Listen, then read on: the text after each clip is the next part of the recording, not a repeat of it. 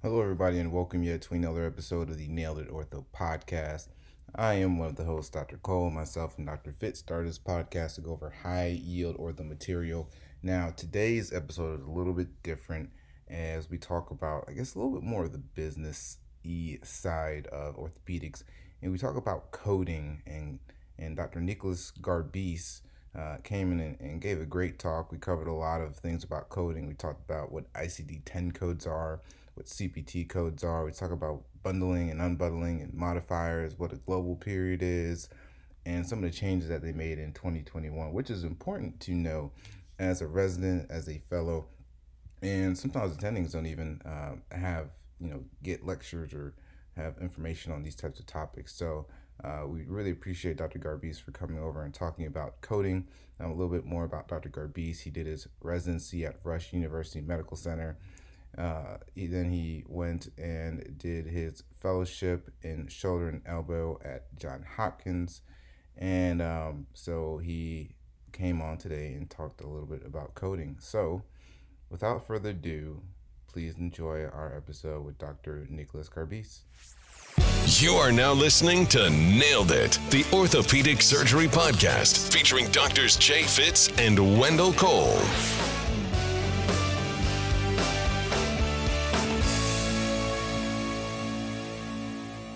Dr. Garbis, welcome to the Nailed It Ortho podcast. We are happy to have you on. So, welcome. Thank you very much. Happy to be here. Yeah, and this is a little different type of episode. It's different than our normal, you know, femoral neck or intertrochanteric fractures. We're actually going to talk about something that we don't necessarily learn in residency too often or isn't really talked about as much until you know you're in fellowship or about to start in practice when you're like oh okay maybe i should pay attention to stuff. Um, but we're going to talk a little bit about billing and coding today especially you know in particular for orthopedics which most people almost everybody listens to this is uh, is an orthopedist or will be an orthopedist. So um, i am looking forward to this talk. No this is a pretty uh, you know topic that's uh, a little bit on the dry side. We'll try to make it as, uh, as interesting as we can and just cover, uh, I think, uh, would be valuable for uh, resident and uh, potentially fellow level. And, uh, and obviously, you know, if there's any concerns, you know, or, or questions, we can, we can kind of go over things a little bit more in detail. Yeah. And typically what we do is we start off the episode kind of just asking a couple questions, getting to know you, and then we will hop into the topic of the day. So, you know, first thing is um, Dr. Garbis, what just looking back at it now, you know, now that you are, you know, you're, you know, attending physician, you've been practicing practicing for a little while now, and I know you did your fellowship uh, at John Hopkins, and you know, shoulder and elbow. And looking back at it now, what are some of the things that, or maybe one or two things that you think you took away from that year of fellowship that you necessarily, I don't know if it's something that you maybe weren't expecting to take away, but you know, some things that that you keep with you. You know, uh, I think uh, one of the, the the thing that took away from fellowship, I think the most would be that uh, that you really uh, you really uh, should continue to cultivate that bond you you made with your fellowship mentors. I mean, these guys are um, these guys are, are usually out there and they, they want to see you succeed, uh, and to not be afraid to to leverage them. I mean, they're I think I think the first couple months of practice uh, I I didn't realize how many times I would be reaching back out to my fellowship guys uh, to ask them questions about routine things that I, I thought I potentially would be ready for. Uh, and and sometimes you know you know you are ready, but you just uh, could use that extra little bit of reassurance. So I think having a little bit of that support and, and that uh, comfort, being able to reach out to your fellowship directors and make sure you sort of cultivate that relationship if you can, uh, was huge. So that was, I think, probably the most important thing I um, I pulled out of my fellowship there. Yeah, and is it is it definitely things like um, you know, is it more technical or not not office things? Is it more like um, you know, office or uh, management type things, or more like, hey, I have this case. What would you like? Kind of getting their input. Like, what are is that kind of the the what you were asking, or you know, kind of the questions that you that you had the you know when you first started off? Yeah, it's a little bit of both. I mean, you know, it's it's interesting when when you're when you're basically um, working in, in like a fellowship or even like in a residency and, uh, and, and you see the patients that come in, you see them, uh, but then when they're when they're your patients, they're like, okay, well, do I see this person back in four weeks? Do I see them back in six weeks? Do I see them more frequently? Do I get an X-ray at every visit? And uh, and, and you know, obviously you're going to default to a lot of the things that you you did as a resident and a fellow. Uh, but sometimes you, you just want to ask and be like, hey, how do you think I should set this up? Or hey, you know, I we we did it this way in fellowship, and I and I and I realized that you know I can't do it this way here because of you know the way my office is set up or because of the way my practice is set up or because of the way scheduling is set up so do you have any thoughts on how i can uh, do it differently mm. yeah yeah that's something that um, i think it's definitely good to have somebody that you can reach out to in those situations so solid advice and you know things to keep in um, keep in mind for those that are entering fellowship or just about to finish fellowship. And that kind of blends in with the next question I was going to ask you. I was going to ask if there's any advice that you would give to new fellows this year. Um, but since we just somewhat covered it, is there looking back at it and you know looking back at your residency, is there any advice that you would give to yourself having completed through residency? Um, any advice that you would give to yourself, you know, knowing where you're at now, you know, anything you'd say, um, to yourself when you were an intern or you know a second or third year? You know, I probably uh, I probably would have told myself just in, uh, I to just toward especially towards the end of residency. Uh, it also depends kind of what uh, you know how they do the match and stuff. Uh, towards the end of residency, it's pretty easy to like you know kind of go through the motions and kind of get through your rotations. Uh, but then you know what what I, what I realized from just talking to like a couple of my my friends and colleagues is is you know you're not always sure what what the future is going to bring you. You know you're you're you're not you know you're going to go into say let's say shoulder and elbow, but you know you may not end up practicing primarily as a shoulder and elbow surgeon if you you know can't necessarily find a, a job for what you want to do. I mean eventually you might be able to get there, but uh, what I what I tell uh, what I've been telling most people, and uh, and you know, I, I, sort of was fortunate in that I landed in a job that was a very subspecialized, uh, at least that's what I wanted. But uh, what I tell most people is, um, is, is, you know, you don't know uh, whether you're going to end up in that sort of job or not, uh, and to pay attention to the the cases that you know you think you still might be able to do when you're out there in practice or should be doing, and to maybe keep a mental note of tips and tricks those particular cases, even though you know you might be going into say, you know, foot and ankle, you still want to know all the all the tricks to sort of you know uh, retrograde nail the femur and and you know do you know do tibial simple tibial plateaus and stuff like that. Because again you don't know necessarily where your practice is going to take you so um, so that'd be just just keep um, try as you get uh, more like accepted into fellowship try not to pigeonhole yourself into like really only paying attention to stuff that is pertinent to your fellowship because you will learn that in fellowship it's all the other stuff that you won't learn in fellowship and you don't really get to go back and do that again until it's it's you doing it. solid it. yeah yeah solid advice you know um, uh, we've had some similar advice pretty much saying you know don't try to see every case you can you know try to take notes and learn from you know at least every service that you go on there's always something. Just like you said that that it may be your only time that you get exposed to foot and ankle you know and, and then you know you start practice and you may have something that makes you call on your foot and ankle days and you know use a technique that you learned. So solid advice again and lastly, do you have any interest outside of the field of orthopedic surgery? Uh, yeah, absolutely. I mean, you gotta you gotta have hobbies. You gotta have other interests outside just work. So um, I like I like eating. I like going to nice restaurants. Uh, I I'm also a little bit of a car guy, and that's probably what I would call my uh, my main hobby. Uh, like to nice. like to wrench on them, like to drive them. Uh, you know, so I, I'm a little bit of a car guy. Do you go to the tracks? Do you go to the, the, the race tracks and drive cars there, or are you just more, you know, you like to, you know, I know you just say you like to work on cars, but are you like a racetrack guy, or what, what kind of car, car show, or what, what do you what do you like to do? Well, um, you know, give, given the fact that I live in the Chicago suburbs and it's it's horribly flat and absolutely boring. It's just a bunch of straight lines in terms of driving. Um, you know, I, I, when I when I started when I was more like you know in high school, that sort of thing. It was sort of like you know drag racing type thing that would take uh, take the car to the track every once in a while. Uh, and then uh, and then you know later on I, uh, I, I would take the cars to uh, to more like road tracks uh, which are kind of fun um, and uh, and that's actually that's actually a lot of fun in a in a controlled environment so uh, so it's pretty pretty uh, pretty good times Well, look, if you want some more interesting roads, you can always come down to New Orleans. We have lots of curbs and, and lots of turns and potholes. It, I'm telling you, it's very interesting if you're tired of the uh, straight straight roads. Uh, Sounds awesome. All right, cool. Let's go ahead and, and switch topics and uh, kind of get back into coding slash billing. Uh, now, now in your in your head, why do you think you know why is this important? Why do residents or fellows or may, there may be even be some you know junior attendings listening to this, why is this something that you know that's important that they should you know pay attention to? Well, I mean, you know, uh, obviously the, the the way most systems are working, um, they're they're looking at your um, it's either you're you're an RVU based, and we'll get into the uh, we'll get into the definitions of that a little bit later, but uh, but basically there's there's these are all things that are sort of looking at your productivity, and and you know obviously part of the way you get paid, your practice gets paid, your hospital gets paid. Um, um, has to do with uh, with appropriately reporting um, uh, these codes and these diagnoses. So, uh, and again, depending on your practice setting, you may have lots of support. You may have a like somebody who works like as a professional coder that like does a lot of the stuff for you, and you may have very little support where you're basically doing uh, doing it all all on your own. So.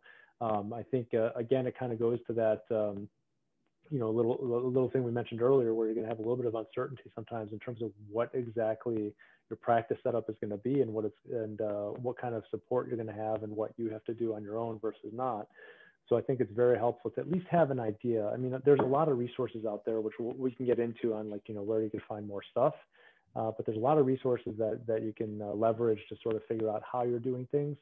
Um, and and it's a little bit of a learn as you go, um, but uh, but it does help, particularly as you get into the more senior levels of residency, to start paying a little bit of attention to how these things are. And, and you know, as residents, I mean, you guys are doing ACGME case logs, so you're you're still doing, you're actually sort of doing it a little bit anyway.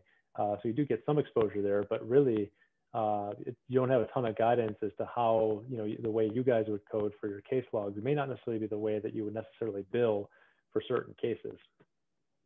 Right. And then this is important no matter what, like no matter if you're going to academics or private, either way, in order to get paid, you gotta you have to know coding and you have to know billing, you know, no matter what, pretty much. Correct. Yeah, yeah. It's uh, you know, again, I think it's something that if you work on, or at least you try to learn a little bit earlier, then hopefully by the time that you finish through, you can, um, you can, yeah, I know you be well versed in it. Um, I know there's there's always a bunch of different terms and things thrown around in coding. You know, especially you know if I'm going to book a case in Epic, and I always there's always like, what code is this? Or if you're at the VA, they make you choose all these different codes and numbers and abbreviations and letters. Uh, can you kind of go through you know just some basic terminology and definitions that we should know for coding? Uh, absolutely. So, so basically, um, you're going to hear a couple different uh, abbreviations and, uh, and terms that are thrown around as we as we start talking. It helps to get a little bit of a definition of, uh, of what these things are. Uh, I think you know first first and foremost is the um, the actual diagnosis code. Like so so you know you want to signify to somebody that um, that you know this person has arthritis of like the shoulder, arthritis of the hip, or tennis elbow, or you know they had an injury you know when they fell off the monkey bars. There's a code for that um, you know, there's a code for like shark attack. You can get uh, you can get pretty pretty darn specific. Yeah. Uh, so uh, that what what we're referring to when we talk about the the diagnosis, uh, for the most part, is the International Classification of Diseases. You probably hear, heard, have heard it as ICD. Now, um, now you know you guys who are you know residents now. Uh, you probably got a little bit of the transition at the very beginning uh, from ICD-9, so you probably still see those codes written to ICD-10. Uh, so we just recently uh, kind of adopted here uh, ICD-10. But the, what's ironic is ICD-10 has sort of been around for a long time uh, in Europe, and we've just been a little bit slow to adopt it here, uh, moving away from ICD-9. And, and, and ICD-11 is actually due to be released, uh, I think, in a year or two. And the, the people who release it is basically the World Health Organization. So this is truly like an international classification where you can you know, put like the code you have up on the screen, like M16.0, and that's going to mean bilateral primary hip arthritis. You know, here it's going to mean that in Europe too, if they have sort of the, if they're you know using ICD-10 as well. So like they, like the codes actually will sort of um, transcend uh, borders and uh, continents and, and whatnot. So you can you can truly have like um, apples to apples type comparisons when you're when you're looking at different diagnosis codes. So it's sort of up to you to accurately pick the right code for your patient to make sure that you know if you're going back and either looking at them retrospectively uh, or there's some part of some sort of database or that sort of thing that you're, that you're coding things appropriately. So if you have, for example, you know multiple issues, say you have a torn rotator cuff, but then you actually you also have you know biceps tendonitis, and you you have you know um, uh, subacromial impingement or something like that. Do you have to put all those different diagnoses, or is this the one where you have like one primary diagnosis and then you have all these other different ones? Well, you know, in, in general, uh, and, and we'll get to it when it comes to sort of like, you know, looking at complexity and that sort of thing. I, I try to put as many kind of specific diagnoses as I can. I mean, you know, sometimes, sometimes you have a patient comes in and, uh, you know, they're, they sort of got something, you know, non-specific shoulder pain. You don't have an MRI. You're not sure whether it's a rotator cuff problem or whether it's like a biceps problem. Uh, and you're, you're overall calling it some sort of, you know, wastebasket, like a tendinopathy or a tendonitis or something. There's, more like generalized codes you can use, like you know disorder of bursae in the shoulder, which is like a generalized code. But as you start to get you know a little bit more specific, like you know they have like a torn rotator cuff, you pick like complete rupture of rotator cuff. You know they have a biceps problem, I would pick that. You know they have stiffness, you pick adhesive capsulitis. Their AC joint uh, is problematic, I would pick you know, you know primary localized arthritis of the shoulder. And I would try to sort of make things a little bit more specific, so then then you can uh, you'll capture these these people moving forward. Yeah, and I'd imagine this, you know, if you're at an institution that does research, I'd imagine having the accurate diagnoses, you know, down to, you know, biceps tent, like, you know, frozen shoulder, adhesive capsulitis. I'd imagine that that would make it easier to, you know, go back and review however many patients you want to, you know, review with that certain condition because you can just look up that code. If that, if this is how it works, this is me in my head imagining it, but I assume that would make it a little bit easier. Absolutely, and and you know, like I said, every place is different. You know, and you may you may have like a different database, or if you can have different, like like a different patient reported outcome system uh, at whatever facility it might be. I mean, it might be a little bit easier to capture that data, but in some places, uh, you know, I know with us, you're basically um, you're basically looking at either you know ICD-10 or ICD-9 code um, because you know for for a while we were using that up until a few years ago, uh, and then CPT. So you know that basically everybody that you've done a you know, ORIF of a clavicle is by, you know, by definition going to have some sort of, uh, uh, some sort of like, you know, ICD that's going to support clavicle fracture probably, right? So you can look them up by CPT code. And, and what the CPT code is basically a number that signifies a type of case. So, you know, if you've done a number that, uh, that means, you know, this is me fixing a clavicle, you can presume they're going to have a clavicle fracture. And then you can look at their, um, you know, you can look at their notes or X-rays or whatever more specifically to then to then see if they fit whatever criteria you're looking for. So you're either, for most of these people, you're either looking them up by their diagnosis code that you or somebody else has put in, or you're looking them up by the code um, for the type of surgery they had. Uh, in which case, uh, that's also something you you or your coders have put in, uh, and then sort of working backwards to, to see if they fit your diagnosis. So it's not the, the best system, but uh, but I mean it's kind of how it works at many places. So that that CPT code, that I know it stands for current procedural terminology. Those are the codes that, when, for example, residents, when we are logging cases, those are the codes that we're using. Is that is that correct? Correct. So you know those those five digit codes that uh, that residents are using to put in their case log, those are CPT codes. So basically, those are isolated separate codes for different procedures, and each procedure has its own code.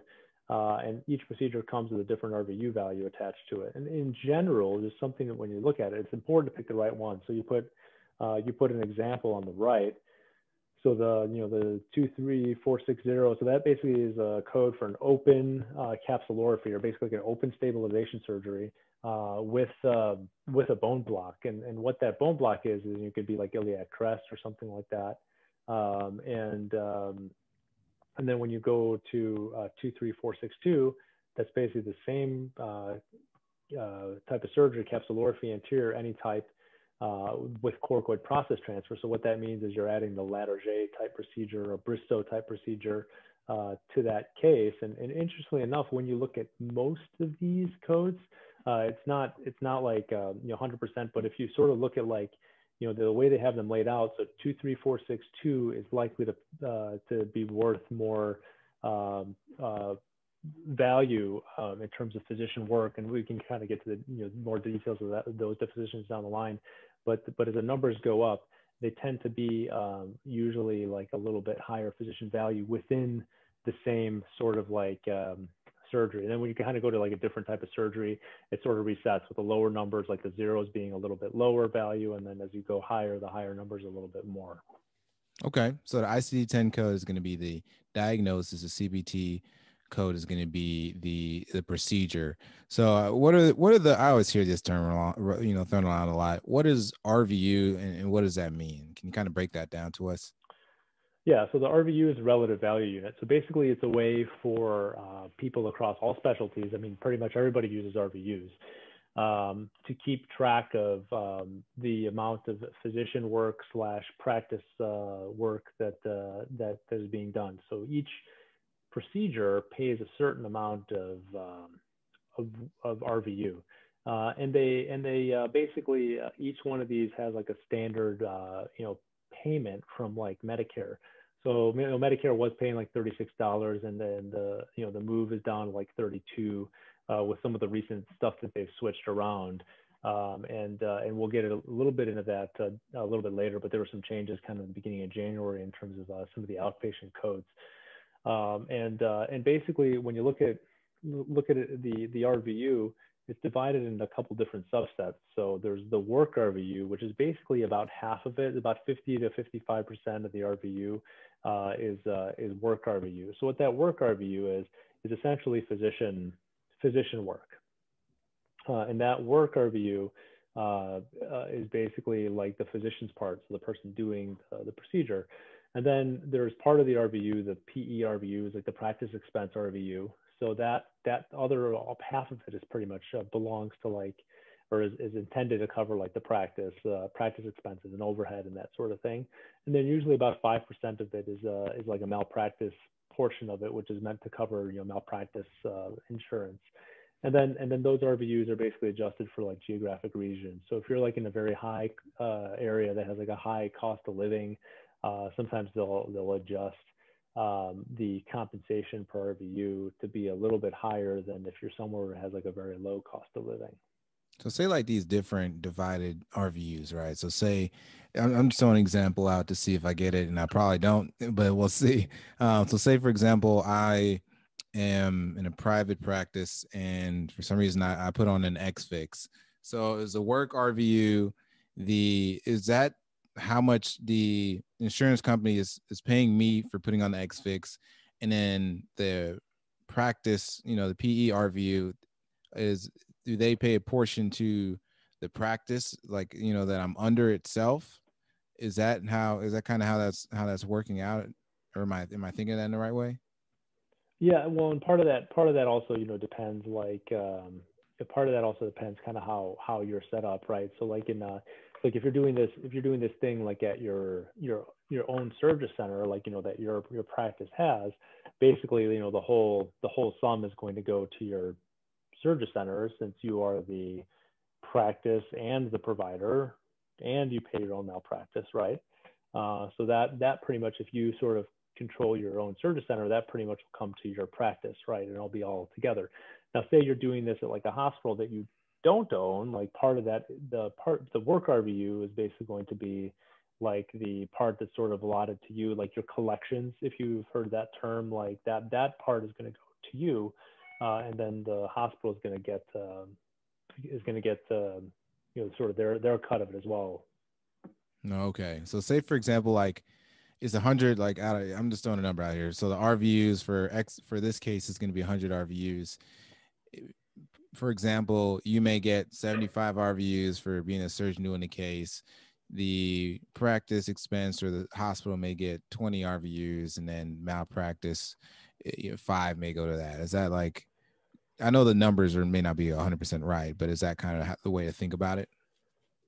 Yeah, and, and usually and usually the numbers overall, just sort of think about it, is, is about half.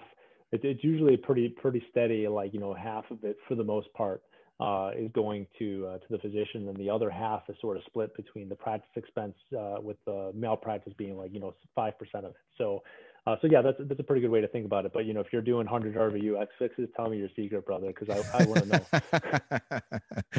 uh, throwing that out there. And, and so, is there um, is there a special committee or, or people who who comes up with this RVU unit? How do they assign it to you know an X fix versus a tibial nail versus etc.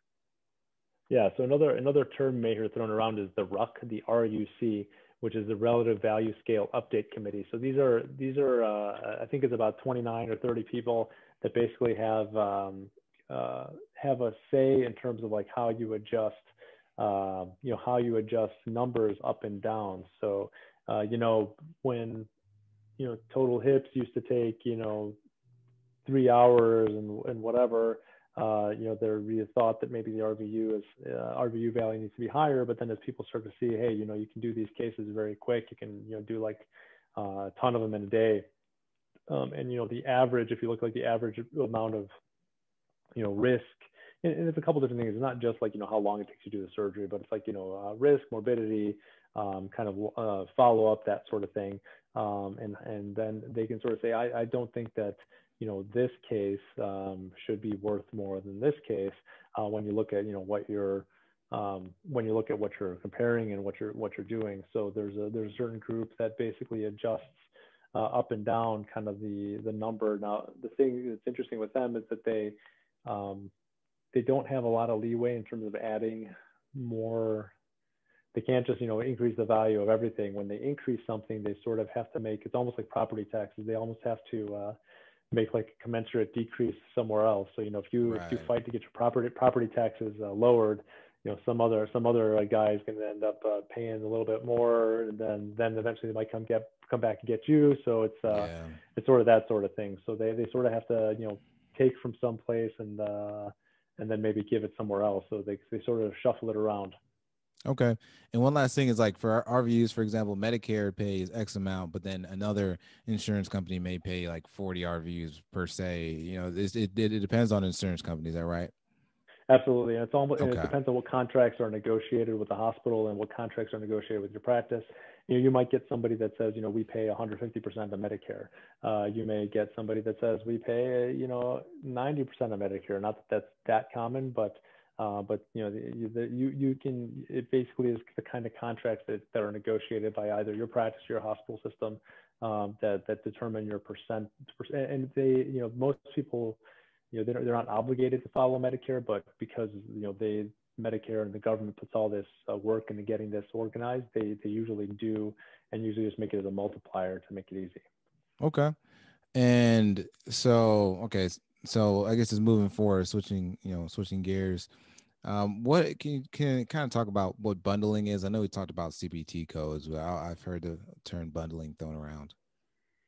Yeah, so so bundling is is basically um, just it's just a way of saying that you know certain CPT codes include other parts of, C, of other CPT codes. So you know putting on there's a CPT code for putting on a short leg splint or long leg splint or, or um, you know something something like that. But uh, but you know, if you're if you're doing it in the setting of like a bigger surgery where that splint is sort of counting it as a postoperative dressing as something you do routinely, um, then then you know it doesn't really count. You can't really you can't really put it together because it's part of the because it's bundled together usually. So unbundling, which is sort of the, the opposite side of that, is sort of breaking them up into different codes. And, and that can kind of land you in trouble if you're doing a lot, if you're doing a lot of like unbundling and like, you know, trying to you know, saying, oh, I'm going to do this and, you know, bill for the this and bill for that. But, you know, if all that stuff's included in part of the package, it's not really uh, allowed for you to do. And if you don't have a coder that's going to catch that, you'll probably land yourself into some trouble. Mm, okay. And, and then what's E, E slash M? Yeah. So E, e slash M and, and what the way you hear more people talking about it, E and M uh, basically stands evaluation and management. So, so E&M is uh, basically a, a, subset of uh, CPT or uh, the current procedural codes uh, that uh, that talk about you know outpatient evaluation for for the most part outpatient evaluation and management. you know, at least in, in orthopedics. Um, so you basically translate um, outpatient management to a CPT code. Um, and one other thing to keep in mind um, is that you know in ortho fracture care, non-operative fracture care, like you know closed treatment of like a greater uh, tuberosity fracture or uh, closed uh, treatment of a shoulder dislocation without uh, maybe you know without uh, necessarily doing um, doing open surgery. Uh, still, that those actually have their own CPT as well, and those can sort of be included. And we could talk about things a little bit later in terms of how that um, how that plays out. But those can sort of be included um, in um, in your outpatient management, and and those have a global period, which which we'll get into in a little bit what that means. Um, and, uh, and those separate codes uh, can be sort of in addition or uh, sort of complementing your outpatient evaluation codes. Okay, and since you just mentioned it, can we can we touch on what a global period is? Yeah, so global period is basically a period of time after like a, a certain CPT code occurs, uh, which includes all related care, including like office visits uh, and and basically you know X-rays, cast changes, that sort of thing. So like um, you know, oftentimes you hear the common numbers are like zero, 10, and 90 days.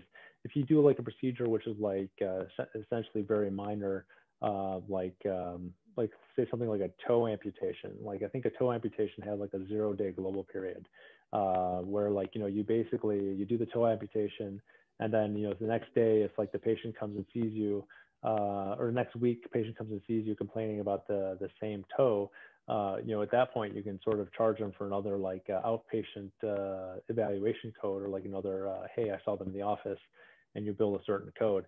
Uh, whereas, like you know, if I were to do like a say a shoulder replacement, um, you know, those those bigger surgeries have like a 90-day global period. So, so basically, I do shoulder replacement, and then pretty much the patient could see me every week for three months.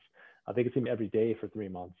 Uh, and uh, and there's basically that's no different than the patient who comes and sees me at one for one post-op visit. Like the, it's literally the same compensation value. You aren't really charging for that uh, if the patient's coming in basically in relation to that surgery that they had. Ah, but if it was a new, if it was a new symptom or, or something like you did shoulder surgery, and now they're coming for their knee, that'd be something different versus if you know they're coming for their shoulder. Right. That's a perfect segue into the other term, modifiers. So, um, so basically, uh, if, if a patient comes in and you know you see it all the time, you know, I, I did their I did their shoulder, you know, two and a half months prior, and they come in saying, all right, you know, this side's going fine, but I'm I'm, you know, I'm getting a lot of pain in my in my other shoulder, and like you know you see you start seeing them for that. You know, they're technically still in the global period, so you're you're technically not really charging an outpatient visit for them. But you know, if they are uh, complaining of something else and you start evaluation of a different problem, then basically what you can do is you can sort of build and then code uh, for you seeing that different problem, but you use a modifier, which in this case is 24.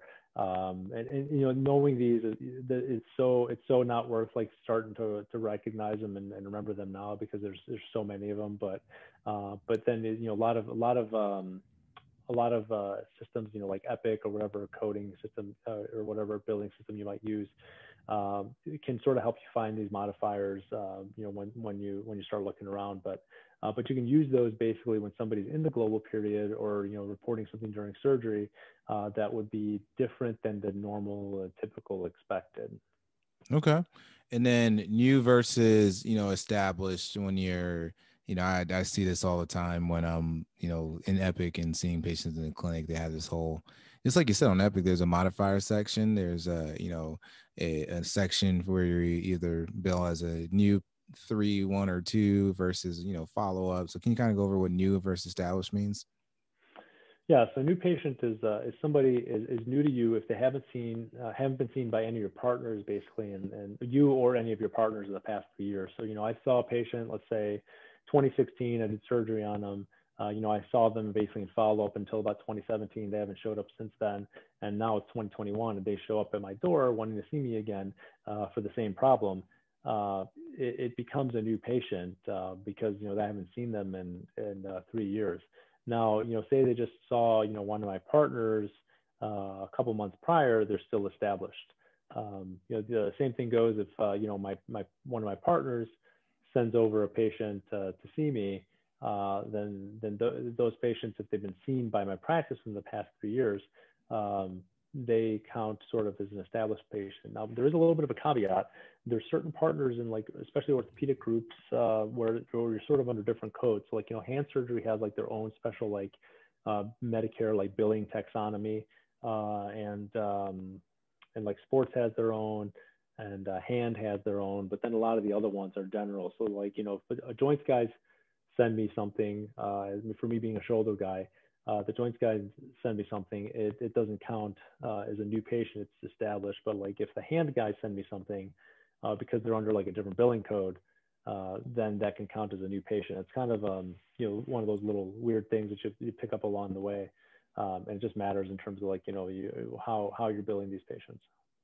And and so what if like you know say if you work in a hospital system and and somebody you get a call hey you want you to guys to come and rule out septic you know septic arthritis everything they have gout or whatever it may be but pretty much you see a consultant in the hospital is there a way to code for those yeah, so those those are um, those are going to be inpatient consultation codes, and uh, and those will be and, and those will sort of be a little separate thing. And again, you know, depending on whatever system you're using, it's it's relatively easy to look them up, but there's a certain subset of them. Uh, and, and basically what those codes sort of require is like when another provider requests your opinion regarding a patient. So you need to report, hey, the patient is being seen at the, requ- the request, request of, uh, you know, Dr. So-and-so. Um, and, uh, and then you're going to send Dr. So-and-so a letter uh, informing them of what your findings are. Uh, you know, you have you you can actually have outpatient consultations. There are outpatient consultation codes as well uh, in the office, and and those are pretty much the same thing. Like you know, somebody sends a patient specifically to your office to be seen for something. Uh, you see them, you you evaluate them, and then you send that person a letter back. Does that does that is that uh I don't want to say does it paint is it is it more compensation or is there any you know or is it just saying that hey this is just a consult or this is somebody that you're consulted on so this is just how you go it's just something that just to know about no there's actually more rvus associated with that because it's uh and you know medicare doesn't really pay consultation codes. I mean that's still a thing that like commercial insurance is doing. Um, you know that that might go the way of uh, being extinct. You know if medicare hasn't been doing it not doing it i mean that may go away at some point. But uh, but what it is, uh, it usually gets you uh, a little bit more percentage uh, because because there's the sort of the extra expense of like you know uh, you know sending a letter uh, slash you know, ah. communicating with somebody kind of what your what your results are. So and, and that that is um, but you know the way I think things have become like it's it's pretty easy to just say you know CC so and so and like or like CC the chart to them. So I I, yeah. I don't know that that's going to be a thing for much longer if you're really looking at it objectively. And then another, you know, another thing that you know I always hear about is MDM or, or medical decision making. What does that have to do with you know billing slash coding? Yeah, so your medical decision making is, is basically the components uh, and then uh, of the note, the documentation that determine the, the uh, complexity and sort of the corresponding um, uh, the, the, corresponding uh, RVU that you're going to pick um, and uh, sort of the corresponding level of service. Um, and those components of the medical decision making um, have, have, you know, in the end, in the end, you know, for, for our purposes, you know, the, just because, you know, we hit January 1st and we had, you know, the way things have uh, changed with coding, uh, you know, practice is, is, still the same, right? It's just a matter of uh, phraseology and in terms of how, uh, how people are keeping track of it. So, uh, yeah, no, that was a perfect segue into uh, so what has changed. You know, now we're in 2021, and I actually think I have a grand rounds coming up talking about you know some of this coding changing stuff. But so what's changed this year? What's new in 2021 that that wasn't new before?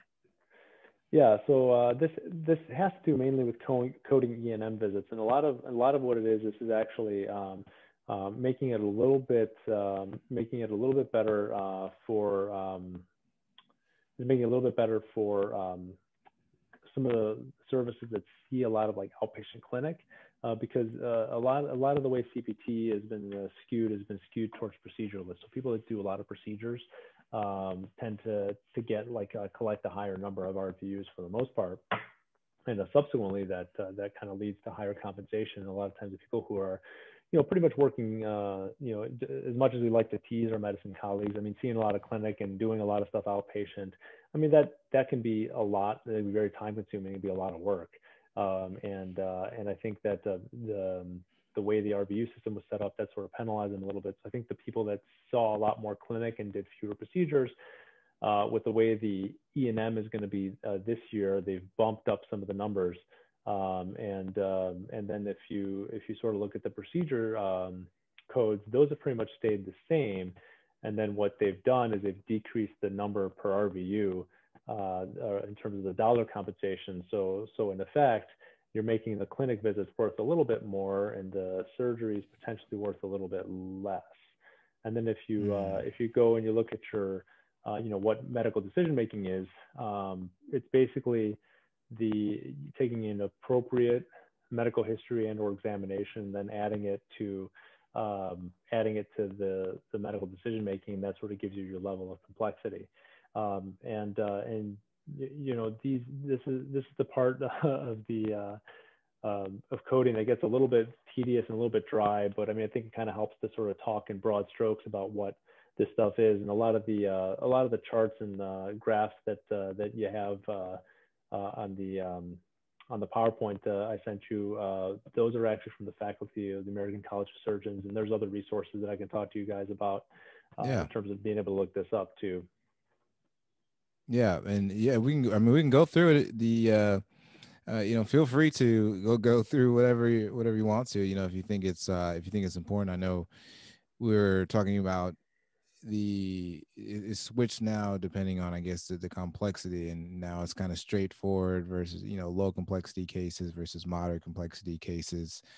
And I guess what um what should we know about you know what should what are some things we should know about that? Yeah, what it what it used to be, uh, it sort of it sort of used to be like um, you know if you looked at the way things were prior to 2021, you had to have like a very specific, um, very specific like you know uh, you almost had to like uh, yeah it was almost like uh, like I don't want to say like playing like a video game. You had to like you know check certain boxes off and like jump through certain hoops to sort of like get to the next level. You know what I mean? So uh, so basically to get to like a um, yeah, there was basically uh, detailed history, then there was comprehensive history, there was like detailed examination comprehensive examination. Each one of those would have different criteria that you sort of had to fill. And based on the number of those, uh, you know, for a new patient, you had to basically fill like three of three. So, you know, you had to have a comprehensive history examination and complex decision making for like uh, level three. It just had to be detailed. And for there even used to be like a level one code, but you know, almost nobody used it. And it was so such like a low acuity code that they actually just got rid of it for 2021. So what they've sort of switched over the phraseology to be at this point would be medically appropriate uh, history and physical. So you know you don't necessarily need to um, get a bunch of like you know checkpoints, but if you're doing what's appropriate, so like if you run and do all the tests for like somebody that has like a um, you know say hip arthritis, so you're checking their you know, they're checking their plantar flexion strength, you're checking their hip range of motion, you're checking if they have internal rotation contraction, you're checking to see if their knee functions appropriately, you're checking their gait, uh, you're checking a deep tendon reflex, that sort of thing. Uh, and then you basically talk to them about the their course of, uh, of treatment. Uh, you, that is a medically appropriate history uh, for, for all codes. They've sort of made it a little bit uh, more lenient in terms of people not trying to like basically trying to uh, just check off a, bu- bunch of boxes so they can you know sort of meet the the level of like that next code. And uh, and then if you look at the the way the the difference is like if you look at like uh, an outpatient office visit, which is like a new patient visit, uh, which is like a let's say like a level three, which tends to be a pretty common uh, visit, that was worth like 1.42 work RVUs. And then with the proposed change uh, for um, for 2021, that the change that's gone up to uh, is basically 1.6, and that's uh, you know a lot of these have gotten bumped up um, a, fair amount. Uh, you know, 12%. Uh, if you look at some of the established visit codes, I mean those got bumped up significantly. Like you know, like uh, the the level three outpatient visit, which is pretty common, got bumped up to like a 34, got bumped up about 34%. So uh, that's that's a that's a pretty big jump. So you can see people that see a lot of clinic uh, can definitely see that um, uh, translating into more RVUs for them at the end of the year. And for example, like say, you know, I'm just using round numbers. Say Medicaid or Medicare pays 30 RVUs, um, and so this is 0.97 RVUs. So you see that patient roughly say they get around 30 bucks, but now if it's 1.3 say they now might get like 40 bucks per se for that you know patient encounter. Is that that's kind of what we're looking at right? That's exactly right yeah that's that's exactly right. So so then that that kind of will translate into like a um, basically higher dollar amount for that that particular encounter depending on the the payer. So, what things of the medical decision making should we, you know, look at? Like, what are the, the elements that we need to include in, you know, in our notes um, for, you know, proper billing and coding? Right. So, uh, so basically, you're you're looking at, uh, you know, the first one is like the problems addressed. So basically, if you have somebody coming in and uh, you're you're an orthopedist and they start to they start to uh, say, you know what, uh, uh, they're complaining of you know, left hip pain, right wrist pain, hand numbness, uh, pain in their neck, uh, you know, so and so and so, and they're they're they're basically, you know, giving you like a bunch of different problems. That that sort of is like one of the first elements that uh, that that basically, um, um, you know, you're you're sort of going over those problems and kind of addressing those problems. So having like a like a higher number of those um, can uh, can sort of uh, increase the complexity of your visit. Uh, kind of moving into the second one, the data reviewed and analyzed. So this basically counts for like the amount of complexity of data to be reviewed and analyzed. So uh, each test, order, document basically uh, can can sort of meet, help you meet certain levels of medical decision making. So you, know, you definitely have a patient that like, so let's say they they'll bring an example. They they come in and uh, you pull up an X-ray and you personally review the X-ray because you look at it right and you see a right. very clear, it's like a very clear olecranon fracture. Uh, you're like, all right, you have an olecranon fracture. Um, let's fix it. That's pretty simple, right? They came in, they had an injury, elbow pain.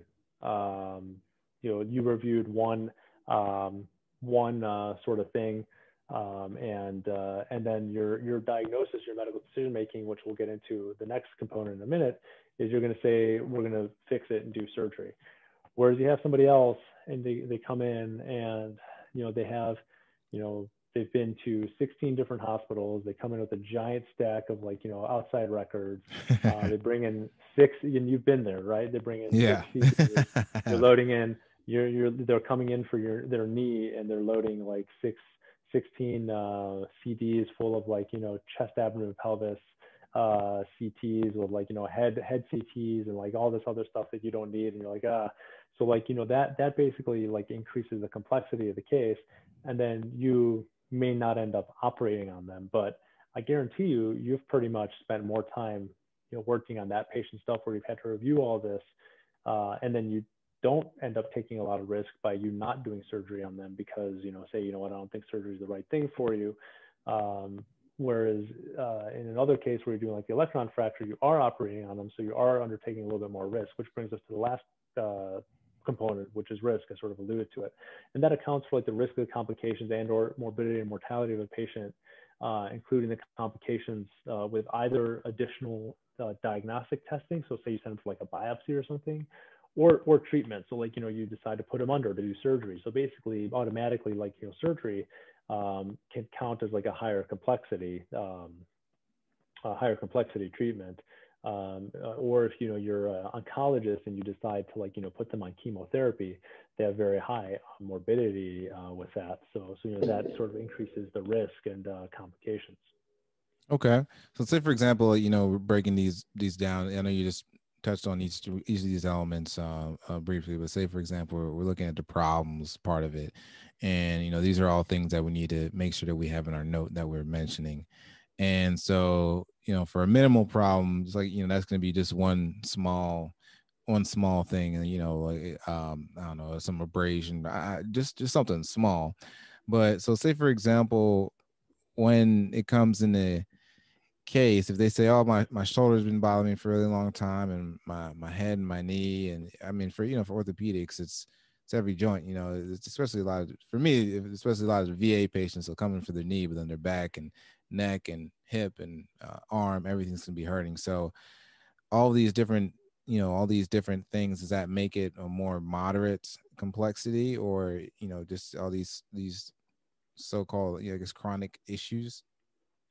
Yeah, for the, for the most part in, in orthopedics, I mean, we're going to play a lot more in like the level three and level four uh, regions. So, so like you mentioned, you know, the level two is basically like, you know, one self-limited or minor problem. I mean, that could be something, you know, I guess maybe like, um, like sort of like an olecranon bursitis where you're like, yeah, you know, hey, look, look, it's an olecranon bursa, that's cool, leave it alone. Um, you know, and and that'll go away on its own. Uh, then as you start getting into like the more level threes, you can say they have like you know uh, stable chronic illness, which could be maybe they they've been dealing with chronic shoulder pain, or they have like uh, you know they woke up and have pain, which that's you know that counts as like an acute uncomplicated illness.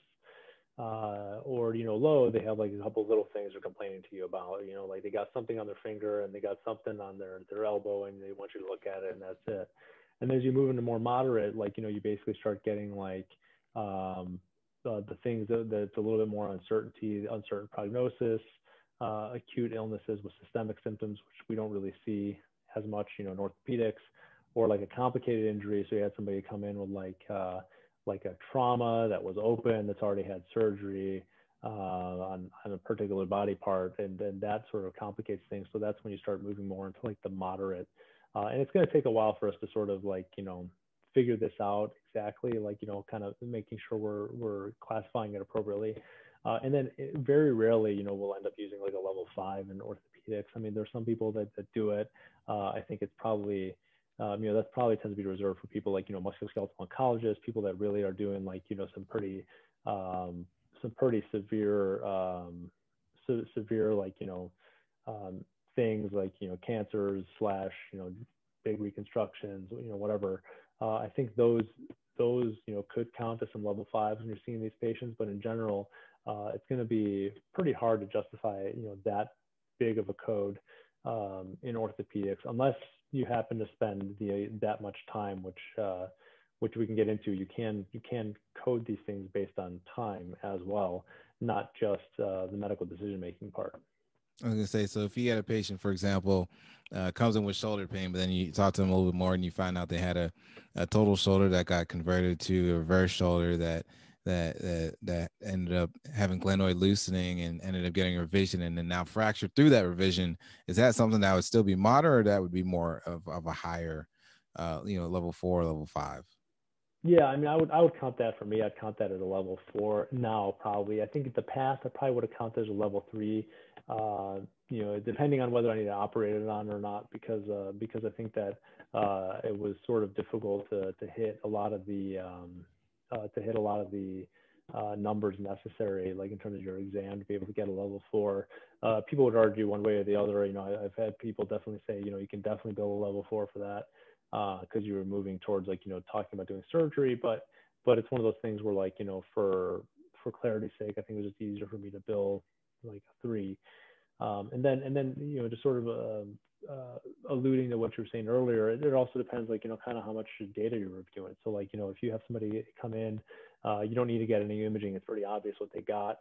Uh, you look at it and uh, and you say, all right, like that's that's like you said, an abrasion, or it's nothing, or you know just go you know, go throw some dirt on it or whatever, uh, that essentially means you've done minimal data review. You haven't had to look at x-rays, you haven't had to look at labs, you haven't had to look at anything. So uh, you can basically count that as a, um, as like um, a level two or like a min that counts as like a level two, like a minimum data reviewed.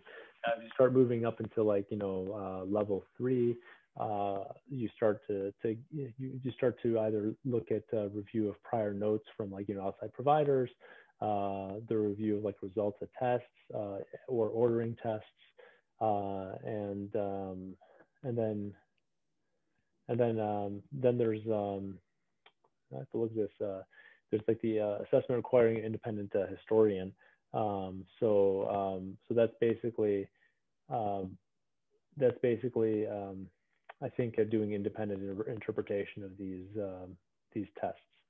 Okay. Uh, so when you when you move to like the level four, uh, you can basically. Uh, so I think if you go onto the uh, the other uh, chart that we had up, uh, you start looking at um, independent like independent interpretation of a test performed by another physician or qualified healthcare professional, which which is not separately reported. so if you're starting to do like independent interpretation of tests, so you know you're looking at a CT scan uh, and you don't have a report of it or something, and I'm interpreting it, say, all right, this clearly looks like he's got some bone loss or whatnot, and you can sort of count for that. Um, and um, and then if you call to like talk to somebody about a test with an external physician, uh, that also counts as like uh, a point.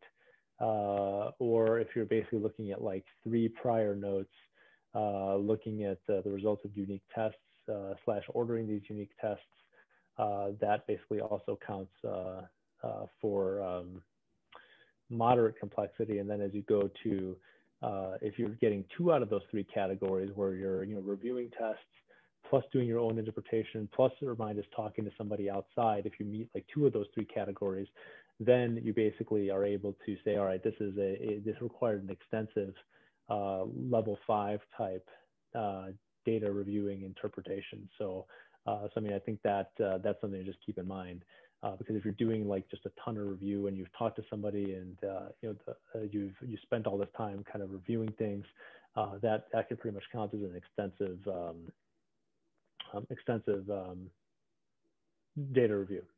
Yeah, and I'd imagine those, you know, these extensive, you know, the ones that you build as level fives, maybe these like oncology cases where you, you know, you're reviewing X-rays, you're looking at the MRIs. You may call a radiologist and talk to them about the MRI. You may call a radiation oncologist and talk to them. You know that I assume that you know at that level of review would typically be like a level five.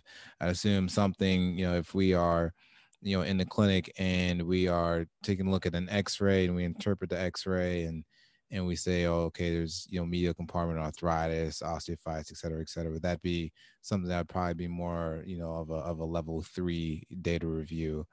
and and then just like you were saying before if you're you're you know you're reviewing well would that be a level three or would that be a level four if you're reviewing like a you know you're reviewing and interpreting an x-ray and coming up with a diagnosis from that yeah i mean if you're if you're independently interpreting the the x-ray i mean you could pretty much uh, you know based on like the new codes you can pretty much say that that that part of the um that, that you know your your your data review uh, reach like the moderate level because you're performing independent interpretation of, uh, of a test.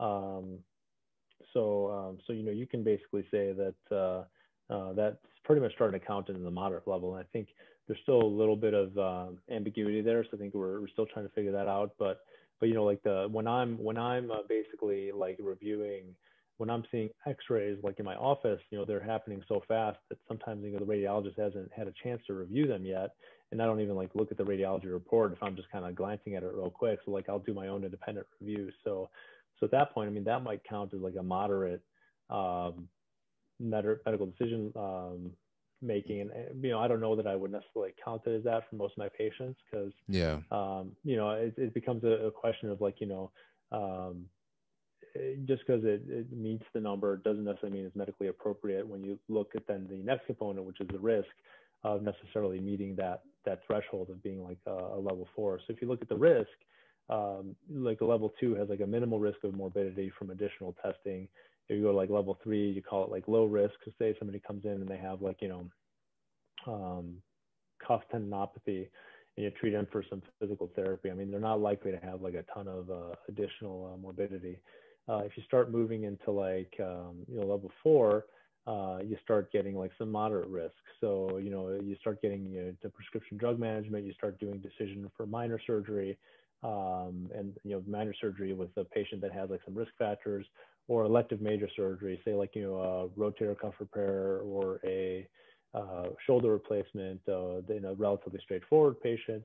Um, or you're having issues like, you know, they have very poor um, support structure, they have uh, some issues with some of their social determinants of uh, health and like they can't get the resources that they need, you can sort of up, up level that to like a moderate risk. And then when you move to like the high risk, I mean, we're talking like, you know, uh, drug therapies requiring monitoring, like our cancer treatments, uh, elective major surgery with like identified patient or risk factors. Like this person has had, you know, has like, you know, pus pouring out of their shoulder, they're sick, they're septic, they've got a, uh, you know, uh, they got a, uh, they got a valve in and they're sitting at an INR of three and a half uh, and or or you see somebody and you have to do like a ma- uh, major surgery or hospitalize them. You know, you see somebody you suspect they have a septic joint, send them right to the hospital. Um, you know, the the DNR. Um, there's the other part is like you know, do not resuscitate, um, but that sort of thing because of the poor prognosis. But that's again not a conversation we're typically having with orthopedic surgeons. But but you know, things that are a little bit more serious, they, those kind of move into the uh, extensive. Uh, or, or more uh, high risk of morbidity from additional treatment or testing. So, Dr. Garbis, would would I assume sending somebody, you know, treating somebody for physical therapy that I assume, you know, sending out for PT, I assume that'd be something that has, you know, minimal minimal risk of morbidity. That may be like a level two versus um, an injection, you know, you you decide to do a shoulder injection plus physical therapy. I assume that may be a level three. Is that is that kind of correct? Yeah, right, exactly. So, and you can again, you know, counting minimal, minimal, low. You know, the the probably those are probably pretty comparable to some extent. But yeah, I mean, the low, you know, cortisone shots, pretty pretty low risk. Uh, you know, I would say you know physical therapy is pretty minimal risk. You teach them how to do a home program is pretty minimal risk. So, uh, so I think that you know the risk component of it uh, that uh, that plays a factor as well. And and will it be at least for this grading system? Will it be at the when you're closing out the chart or whatever that that you assign like these three different categories? You just you you click you know level three because right now at the end of at least if you have Epic in certain places at the end you can just click you know level three established level you know two new patient level one new level four new and I, and I assume a coder ends up going back through all that and double checking it. Do you know if for this it'll be for the different you know risk and uh you know for our different three sections if it, if you just choose what level from each one is that how you know that'll be coded or will a coder have to go through all that? Yeah i mean i think the way we have it right now like at least in our emr um, you know we have a um, we have basically like a little chart now like right by the level of service where you can like sort of look at each like line and be like all right i hit this this and this I could build this. And actually, uh, you know, since sort of the start of this year and the changes, it's taken me a little bit longer. Like I, uh, like I sort of had a system to code certain patients a certain way, and like right now, I'm trying to put a little bit more thought into it to try to um, to make sure I'm I'm doing it correctly. Um, and that's uh, and it's I mean I think it's a little bit new and difficult. And anytime anytime you know they switch it around, it sort of takes a little little getting used to. So um, you know I know in my case we don't really have outpatient um, you know, nobody really goes through and checks our codes, but they'll spot check. They'll do like an audit every once in a while and say, hey, you know what? You overcoded this case, you undercoded this case, and then you can sort of go back and look and see kind of what you did, and uh, and that sort of um, that can sort of help solidify um, what if you're doing the appropriate thing. Okay. And Dr. Garbis, I think this was a you know great talk, you know, great you know introduction to coding, billing. We definitely went over the terms and in depth. I know as I've learned a, a, lot just in this in this short amount of time. Now, what is there anything you know you definitely want people to you know get away after listening to this podcast episode, or you know anything that you just definitely want to make sure that you leave the people with that they that they know about you know after listening to this episode. Yeah, I mean, I think uh, I think the the key is uh, you know uh, it's this is something important uh, and uh, and you know while you know we we do this because you know we like what we do at the same time uh, you know you also do want to get compensated for what you do so you want to make sure you're appropriately uh, coding for your work. I think that's uh, that's important. And i think that um, that that you know using resources either at your own institution if you have like a coder that you can work with and just have them help you through things because i to this day still mess up some surgical codes uh, that keep forgetting that certain things are bundled and other things are not and you know they're always there to kind of catch catch those things and uh, get you know kind of have my back. Uh, and then and then basically uh, being able to like you know look at some basic resources for uh, for kind of trying to start pick this picking this up as you move into like you know through your chief year into fellowship and then start thinking about practice. Yeah, perfect. Yeah, I totally agree with with you know pretty much everything you just said there.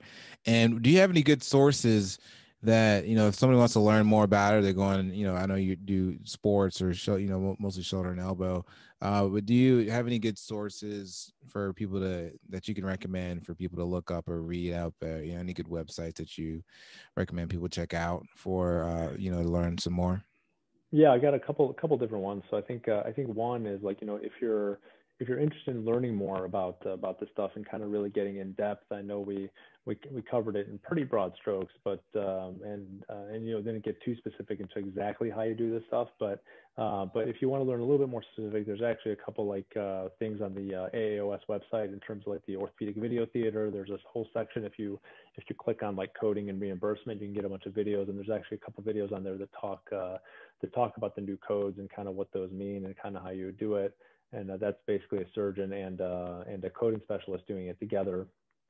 Um, I would say number two, uh, you can always go to like a external company uh, to like take like a uh, coding course. Uh, one of the one of the ones you hear very commonly you, you, know referenced in orthopedics is the Zupko ZUPKO Associates. Uh, they have a, a, very good coding course. Uh, but the uh, but they actually will do that for residents. I think they do it at the uh, at least they did when when I was going through like the one of the early sessions. I kind of you know when when when the academy was live. Uh, now now that's been been a while since it feels like it's been forever since it's been live. Uh, but but you know when when the academy was live, they would do a coding session for like residents and fellows, and you can go there and just basically learn the basics when you're like a, a chief uh, or a fellow to kind of start picking that stuff up as you're moving into practice. And, and those are tend to be much more affordable than going out and paying for it on your own when you're an attending. Um, and uh, and I think starting with those resources, uh, I think you'll get at least more than enough, uh, more than enough of what you need to know uh, as you get started. Dr. Garbis, I, again, thank you so much for your time. I think this was a, an excellent talk. I learned a lot, like I said. Um, and I hope you know there are probably a lot of residents and maybe even some you know fellows listening to this that just you know definitely learned a, a, lot about the you know different definitions. Got a great overview of you know kind of some of the new things that's happening in 2021. Now, at the end, end of our podcast, we always give our guests a way for our listeners to reach out or to follow you. If you have any social media that you would like people to follow you on, or email, or anything that you would like to share, uh, Dr. Garbis. Yeah, absolutely. So if you want to, if you want to email me, feel free just email me directly, uh, n-g-a-r-b-i-s, and my last name at l-u-m-c lumc.edu. Uh, and then uh, if you want to follow me on Twitter, it's uh, at Nick Garbis, uh, and on Instagram, it's uh, Nickolas Garbis, MD, N-I-C-K-O-L-A-S, G-A-R-B-I-S, MD. Perfect, you all. I hope you all go and um, follow Dr. Garbis. And thank you for listening to yet another episode of the Nailed It Ortho podcast. Please go and leave a review in iTunes or wherever you listen to this for the video component or the PowerPoint slides. Check out our YouTube channel and you can see all of the um, all of pretty much the, the visuals of everything that we're talking about, all the different charts. And uh, please subscribe. And until next time.